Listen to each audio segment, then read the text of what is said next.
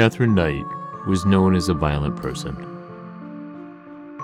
Relationship after relationship, she showed that she was an angry and abusive spouse and partner. Katherine Knight would go on to become known as the Australian cannibal.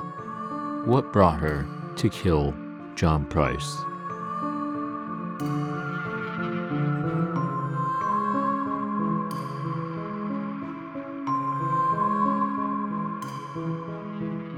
Hey, Eerie Tribe. This is Noah, and you're listening to the Eerie Podcast.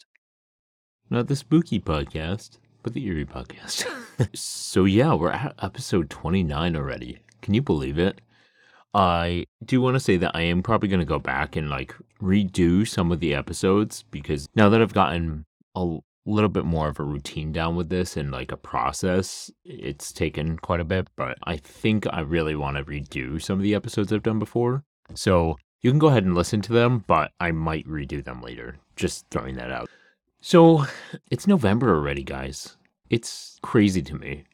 I pretty much missed spooky season except for one awesome party at my friend's house. It was like a chill party. I got to make a wind chime out of actual deer bones that were in the woods. it was so cool. I'm to do a little bit of a shout out too. Like, I got to meet the hosts from Weirds of a Feather, which is an ADHD podcast. It's really fantastic. I really recommend checking it out. But they are some of the coolest people. I loved being able to just chill with them and make bone chimes. it was super cool. Maybe I'll post a picture on the Instagram for this just so you can see what the chimes look like. It was really, really cool to make. Outside of that, I hope everyone's doing good. I haven't heard any like crazy news lately, but I also haven't been listening to the news, so that might be why. you know, why why bother myself with that shit.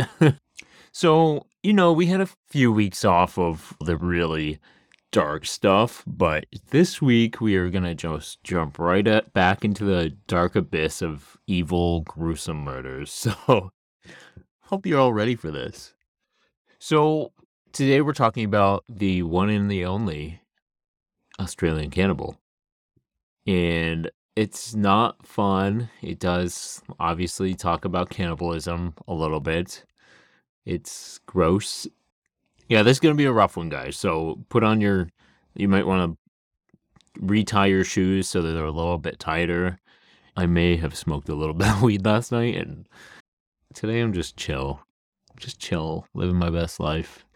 All right, so Katherine Mary Knight was born on October 24th, 1955. Her family was originally from a place called Aberdeen in New South Wales, Hunter Valley. Barbara Rohan was forced to move to Moree after beginning a relationship with Ken Knight, who was a coworker of her husband. So she was doing a little bit of cheating. So both the Rohan and Knight families were well known, and the affair was like a huge scandal.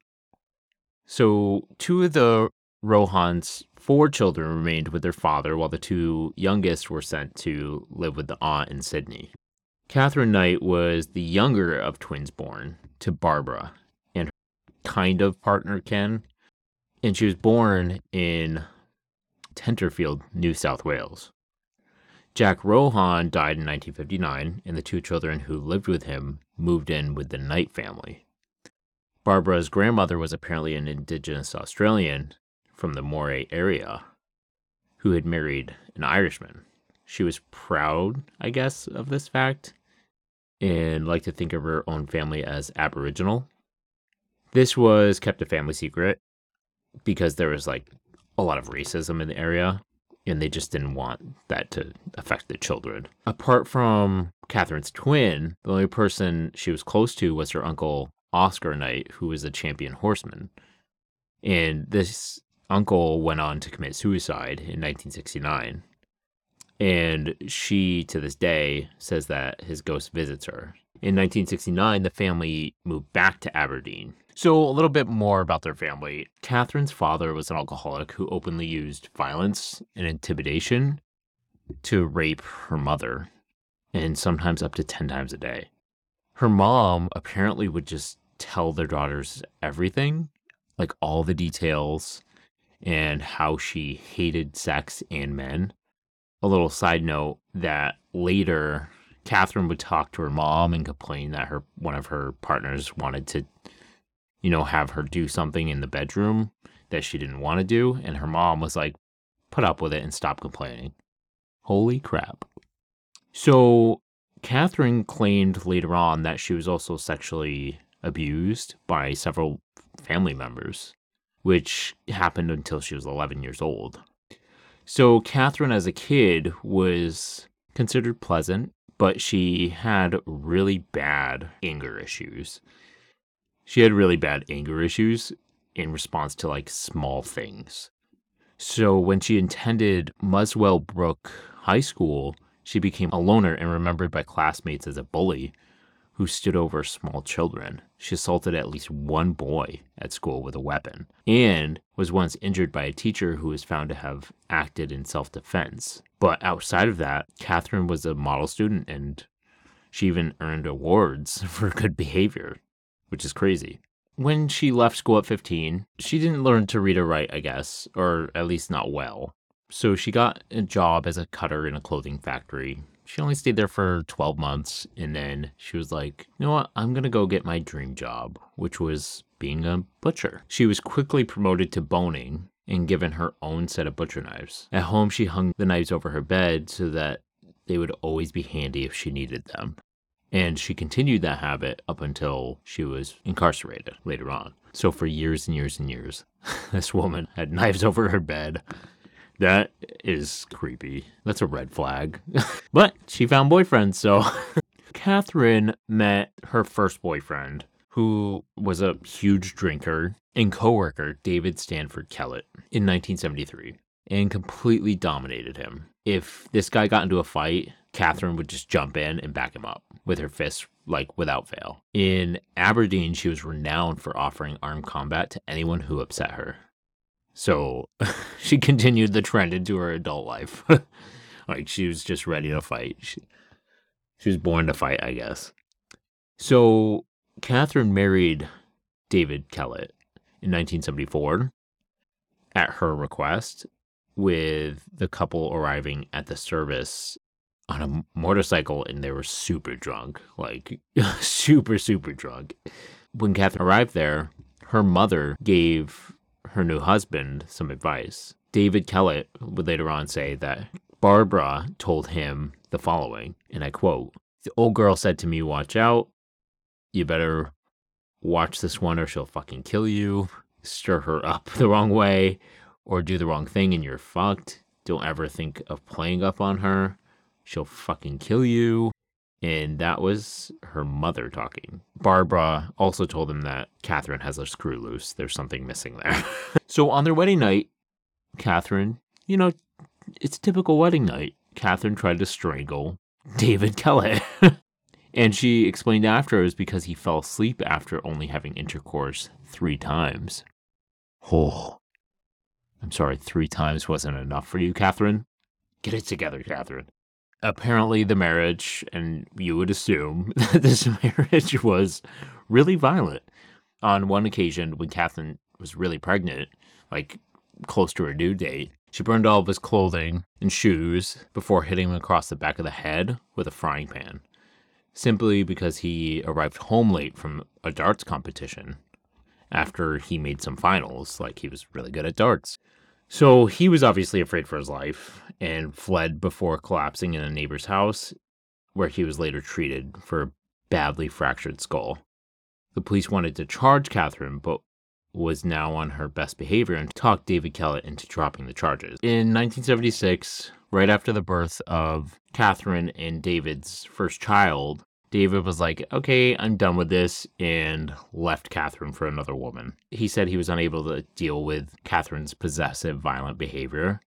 The very next day after he left, she was seen pushing her baby in a pram, which is like a just a baby carriage that you push with wheels, you know, down the road, and she was like violently throwing it from side to side. And Katherine was seen doing this, so she was admitted to the hospital and diagnosed with postnatal depression, spent several weeks recovering. After she was released, Katherine placed the two month old baby on a railway line shortly before the train was due to come. Then she stole an axe and went into town and threatened to kill several people. A man known in the district as Old Ted, who was foraging near the railway line, found and rescued Melissa, by all counts, only minutes before the train passed. So she was arrested again and again taken to St. Elmo's Hospital, which is insane to me. Like, I, like, you think this would be the end of this, but it's not. Unfortunately, there's a lot more to this. So she apparently recovered the following day and signed herself out of the hospital. uh, a few days later, Katherine slashed the face of a woman with one of her knives and demanded she drive her to Queensland to find her ex husband, or soon to be ex husband. The woman escaped after they stopped at a service station, but by the time the police arrived, Knight had taken a little boy hostage and was threatening him with a knife. She, the police disarmed her by attacking her with brooms, and she was admitted to Morisset Psychiatric Hospital. Can you imagine being a police officer having to use a broom to try and disarm? What the hell is going on here? Sorry, this woman isn't funny, but some of this stuff is like you can't make this shit up. like, I mean, you can, I guess, but it sounds so crazy. So, Katherine told the nurses at that hospital that she intended to kill the mechanic at the service station because he had repaired her ex husband's car, which had allowed him to leave. and then she was going to kill both her husband and his mother when she arrived in Queensland. So Katherine was just was not stable at all. I don't know if you can tell. Like she was just really, really unstable. So when David was told about all of this, he was like, "Oh, I better go help her and go support my wife."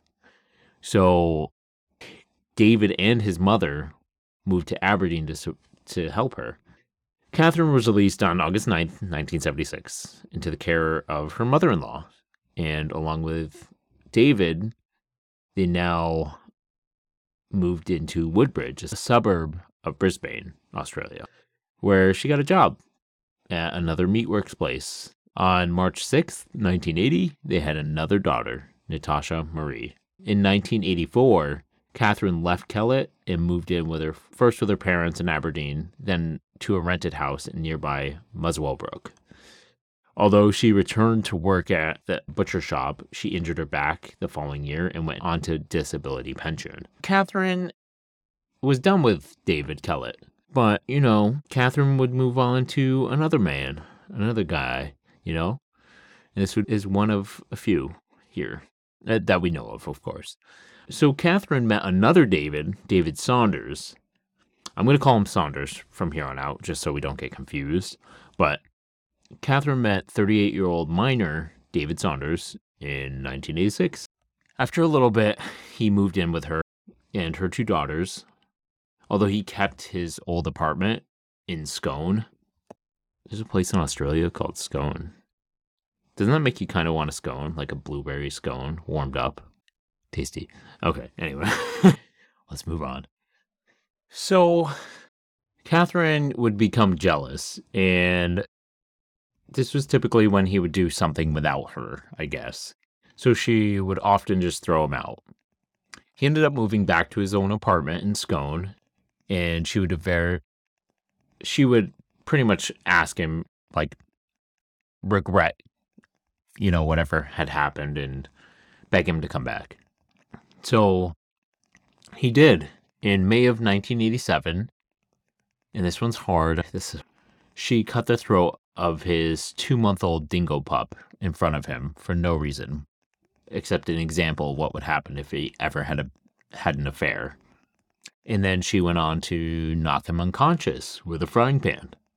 In June of 1988, she gave birth to her third daughter, Sarah, which prompted David Saunders or which prompted Saunders to put a deposit on a new house, which Katherine paid off when her workers' compensation came through in 1989.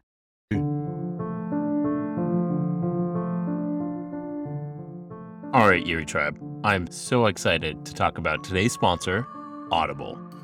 Audible is, I can honestly say that I use Audible on a daily level. I read a lot, but sometimes I don't have time to just read, or maybe I'm, you know, the hay and I need to put the book down and just listen for a little bit.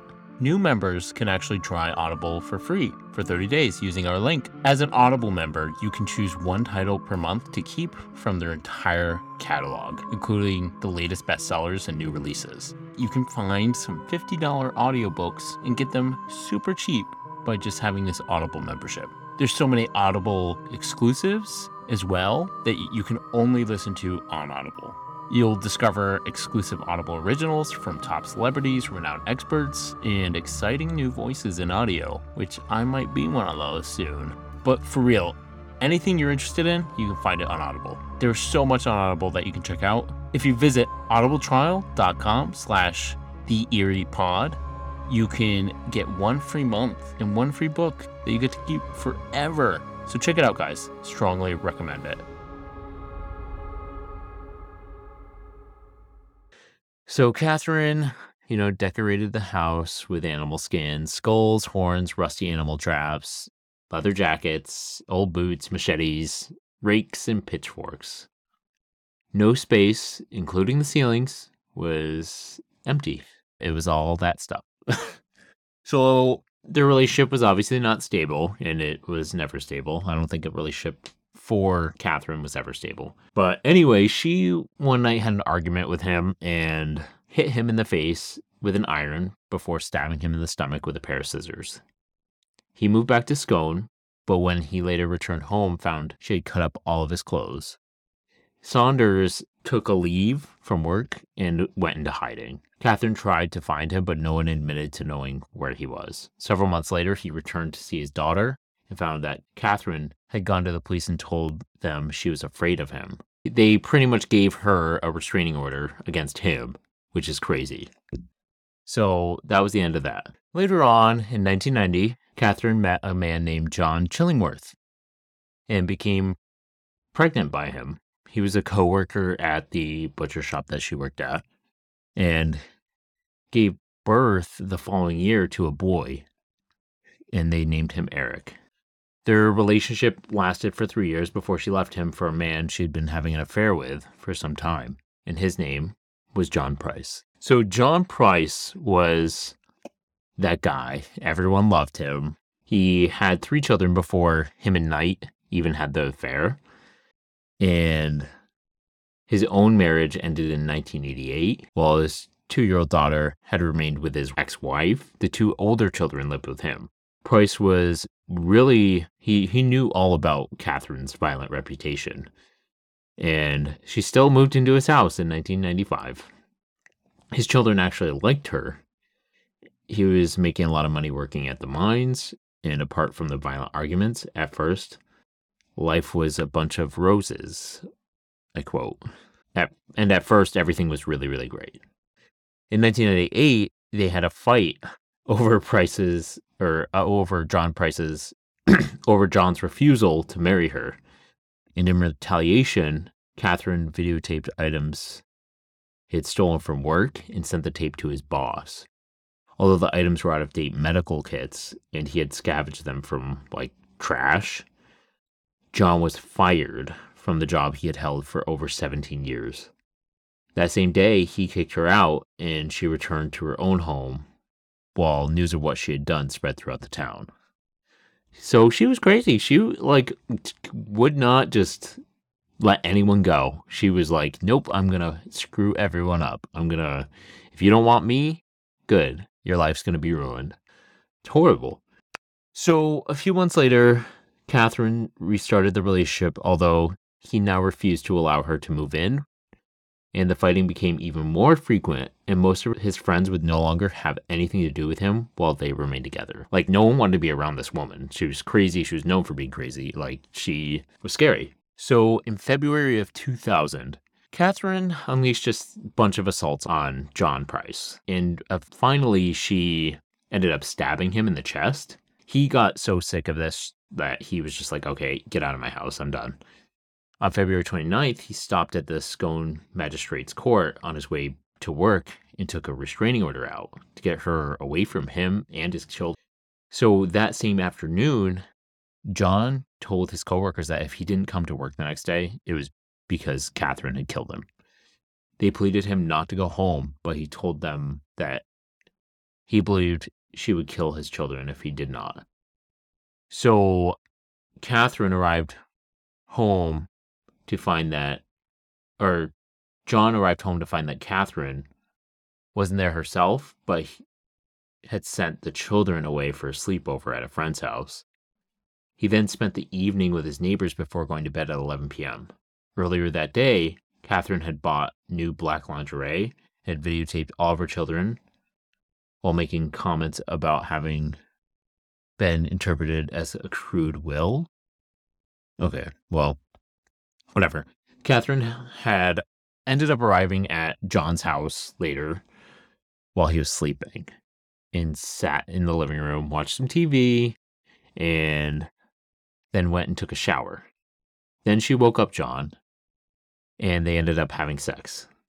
So after they had sex, he fell asleep and then roll around to the next morning. At 6 a.m., John's neighbors noticed that his car was still in the driveway, and they're like, oh, that doesn't look right. So he also didn't arrive to work, so his employer sent a coworker to see what was going on. So the neighbor and the coworker tried knocking on the bedroom window, and then eventually they noticed some blood on the front door. And then they were like, okay, we have to call the police. So they called the police.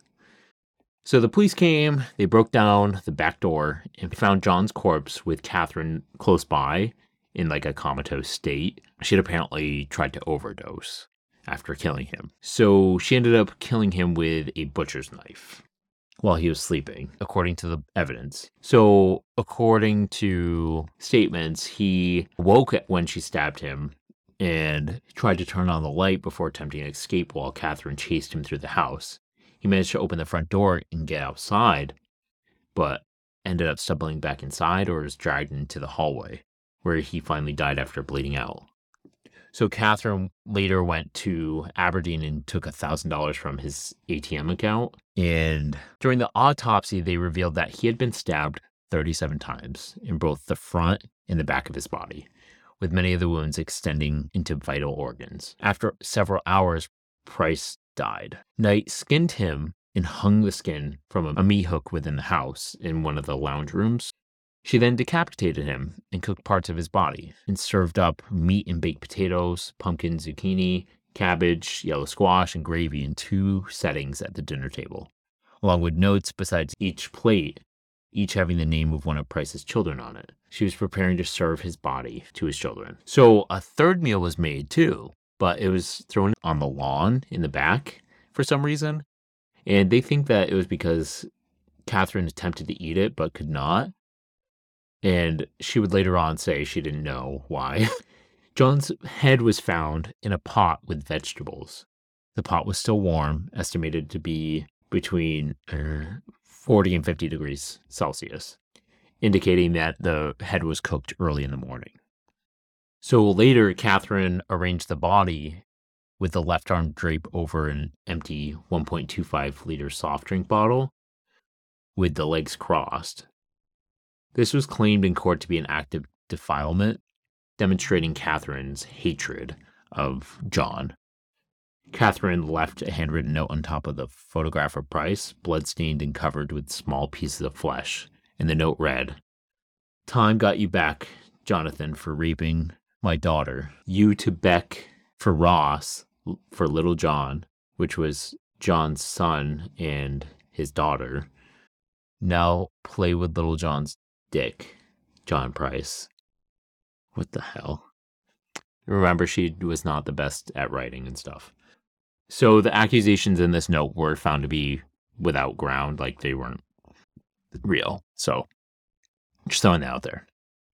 All in all, John seemed to have been a really good guy. So Katherine ended up being arrested and brought to trial. Katherine's initial offer was to plead guilty to manslaughter, but was rejected. and she was arraigned on February 2nd, 2001, on the charge of murdering John Price, to which she entered the plea of not guilty. Her trial was initially fixed for July 23rd, 2001, but was adjourned due to her lawyers being ill, and they reset the date for October 15th, 2001. So when the trial commenced, Justice Barry O'Keefe offered the jury the 60 jury prospects the option of being excused due to the nature of the photographic evidence, which five accepted. When the witness list was read out to the prospects, several more also dropped out, after which the jury was impaneled. Katherine's attorney spoke to the judge, who adjourned to the following day. The next morning, Katherine changed her plea to guilty, and the jury was dismissed.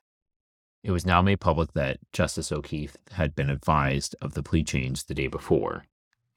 He adjourned the trial and then ordered a psychiatric assessment overnight to determine if Katherine understood the consequences of the guilty plea and to make sure that she was fit to make that kind of plea.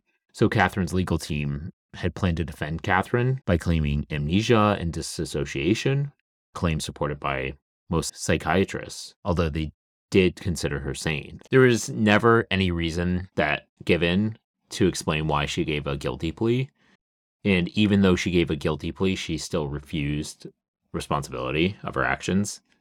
At the sentencing hearing, Katherine's lawyers requested that Katherine be excused to avoid hearing some of the facts, but the application was refused. A doctor named Timothy Lyons took the stand and described the skinning and decapitation, Katherine became hysterical and had to be sedated. So she's just, it sounds like she was just playing an act.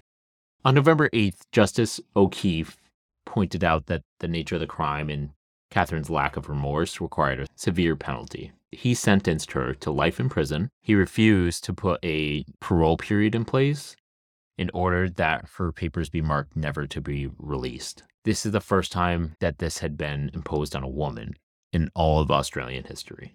In June 2006, Katherine appealed the life sentence, claiming that the penalty of life in jail without possibility of parole was way too severe for killing someone. Katherine, I'm sorry. They should have named you Karen. You're way too entitled. This, I'm sorry. You kill someone, you go to jail for life. Sorry. Justices Peter McClellan and Michael Adams and Megan Latham dismissed the appeal in the NSW Court of Criminal Appeal in September, with Justice McClellan writing his judgment.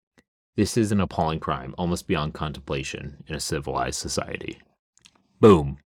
So she was in prison forever. You know, good. So she was given the harshest sentence possible in Australian law and she was the first woman. Katherine was just not that type of woman that you wanted to cross. And ex lovers, family members all came forward at the trial and explained that this woman was definitely capable. And Katherine's ex husband told the court about her killing his puppy, his eight week old puppy. And they talked about a lot of other times where she just did some like really crazy stuff when someone crossed her in any sort of way. Katherine was portrayed as a vindictive and cruel woman, and she harmed everyone around her. All right, guys. Yeah, so Katherine went to jail forever. She's known as, you know, the cannibal of Australia. She got hers. I feel bad for those kids that didn't get to grow up with their dad. You know, it was just just a shitty situation entirely. I feel so bad for those poor kids. Um, but yeah, that's the story, Katherine of the Evil. I appreciate everyone who's been giving such great feedback. It's been so nice, and it's made me feel really good about this and the direction that this podcast is going. I want to say make sure to check out our social media if you have some time. You can see some photos of the crime scene, Katherine, some of the bone chimes that I made. Uh, and yeah, just a lot of cool stuff. Our Instagram is instagram.com slash the Eerie Podcast. And make sure to follow us on Facebook, facebook.com slash the Eerie Podcast, and Twitter, twitter.com slash the Eerie Podcast. if you want to send us any stories or anything cool like that, I do really freaking want to do like a like a listener stories or something like that. It would be awesome to do. But, you know, I want to do it when I have enough content to use. And right now I only have a couple, I believe. And yeah. But if you have anything, type it up, send it my way. If you don't want me to use names, I won't. Whatever. But our email is info at the eeriepodcast.com. Make sure to hit that subscribe button wherever you are. Like it or follow button, I guess. this is not YouTube. But yeah, hit that follow button on whatever podcast platform you are listening on. And if you have time, leave us a review. Let us know how we're doing and what I can do better. I am one of those people, I want to know what I can fix or do better in the future. And I am very interested in doing whatever you guys need. So any feedback is very much welcome, even if it's not positive feedback. I think all feedback is positive if you make it positive. Next week, we will be talking about Mothman. We needed a cryptid, I know, so we're doing a cryptid. We're going to talk about Mothman. It's going to be freaking awesome. I love talking about cryptids. So, all right, that is it. Don't be cannibals and don't be assholes and don't beat up your boyfriends. Jesus Christ, Katherine. all right, have a good one. I will see you all next Monday.